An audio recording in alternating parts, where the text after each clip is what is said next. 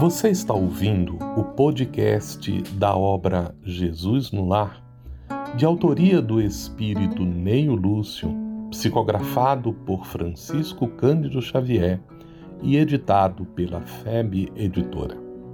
Um programa produzido pela FEB TV e convertido para você que curte podcast e produções em áudio. Essa é a nossa forma de transmitir esperança, conhecimento e alegria. A temática da felicidade tem interessado os seres humanos desde muito tempo. O desenvolvimento de diferentes aspectos no estudo do que seja a felicidade ou a infelicidade nos tem conduzido a compreender aspectos de nossa psicologia, mas também da forma como nós nos relacionamos junto ao mundo. Há uma questão fundamental no capítulo do reconhecimento de como nós nos relacionamos com a vida, que é a importância da comunicação como um elemento fundamental para a construção da felicidade. A ideia da comunicação, geralmente considerada como a troca de informações entre seres sencientes, isto é, seres que têm uma consciência de si, capazes do desenvolvimento de uma linguagem, não corresponde ao conceito efetivo da comunicação no que diz respeito à construção da felicidade. Isto porque o processo comunicativo, isto é, o ato de tornar alguma coisa comum, não é exclusividade dos seres sencientes, dos seres conscientes. Todos os contatos dos seres biológicos com a natureza constituem comunicação por meio do contato com a vida, por meio da experiência com as coisas, desenvolvem-se representações e entendimento que se configuram como mecanismos de adaptação e interação com o meio no qual o ser, o ser vive, de uma maneira geral. Se nós nos determos um pouco mais detalhadamente no assunto, poderemos conceber que, mesmo a interação entre os elementos físicos acontecem por meio de atos comunicativos, nos quais os conteúdos de informação são compartilhados, são introduzidos, são explicitados e cada coisa responde na presença de outras coisas por mecanismos comunicativos. Pode parecer estranho, mas é que para o processo de construção da felicidade do ser, os processos de comunicação são fundamentais, porque é através da comunicação que ele reconhece o que lhe causa infelicidade, o que lhe estimula o desenvolvimento do prazer, da alegria e do contentamento da felicidade, e por meio dos quais ele renova as suas atitudes diante da existência, através do esforço de compreender e de interagir, comunicando-se consigo, com o próximo, com a natureza, nós nos vamos adaptando e nós vamos construindo novas oportunidades e experiências de desenvolvimento, porque o conhecimento é chave para a felicidade.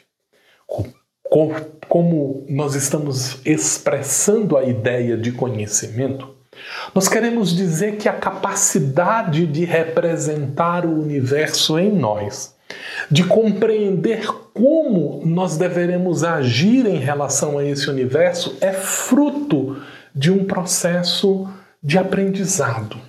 É fruto da assimilação de como as leis funcionam, de como o meio ambiente é e do modo como nós nos adaptamos na interação com esse meio ambiente e como compreendendo as leis que o regem, podemos interferir para criar coisas novas, para criar novas relações, para ampliar a gama das possibilidades.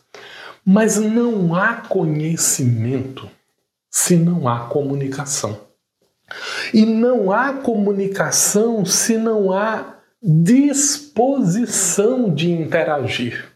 E por isso a ideia de que nós precisamos nos envolver com a vida.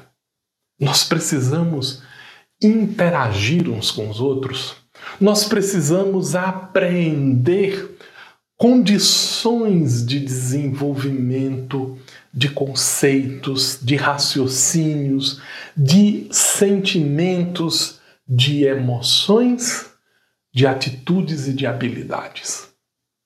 Quando nós, envolvidos dentro do esforço de cooperação, de interação, nós estamos em atos de comunicação dos quais resultam o aprendizado, mas é importantíssimo nós reconhecermos que não há aprendizado quando não há consciência de que nós precisamos aprender. E isso requer humildade, isto é, o perfeito entendimento de quem nós somos e de quais são as nossas possibilidades. Porque se nós achamos que somos mais capazes do que nós somos, nós não aprenderemos.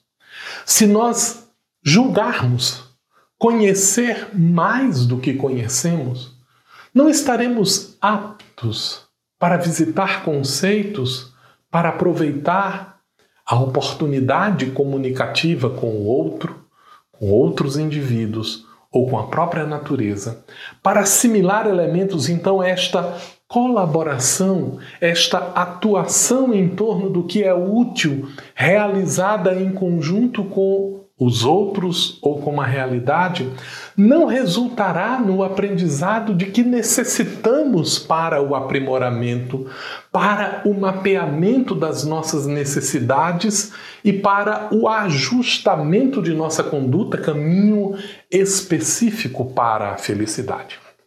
Colocam-se, portanto, dois grandes inimigos em nossa construção comunicativa colaborativa com vistas à felicidade, a saber, o orgulho e o egoísmo.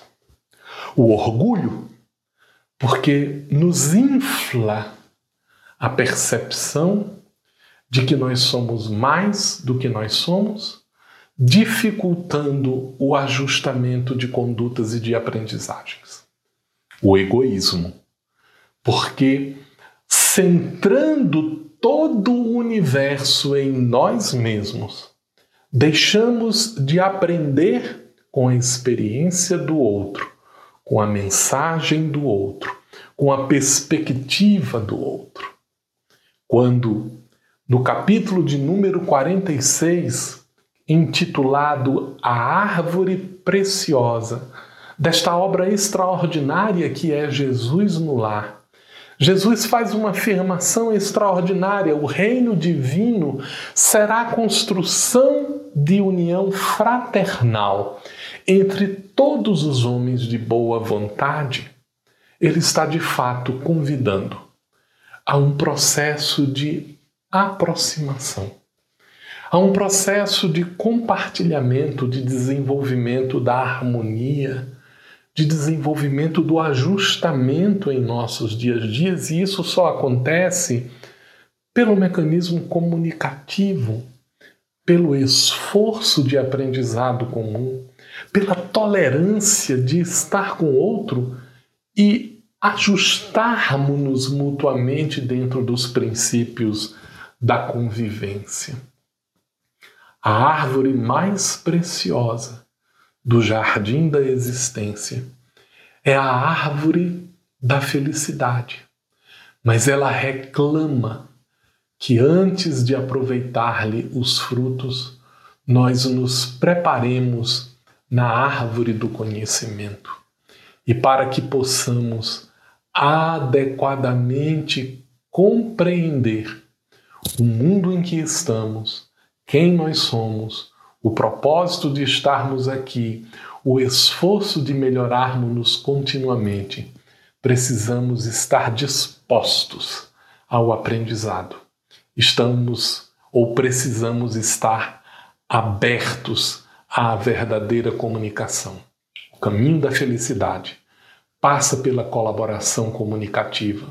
O caminho da felicidade passa pela interiorização de nós mesmos para refletirmos o que deveremos aprender, como deveremos agir, o que podemos fazer de melhor em nosso processo existencial.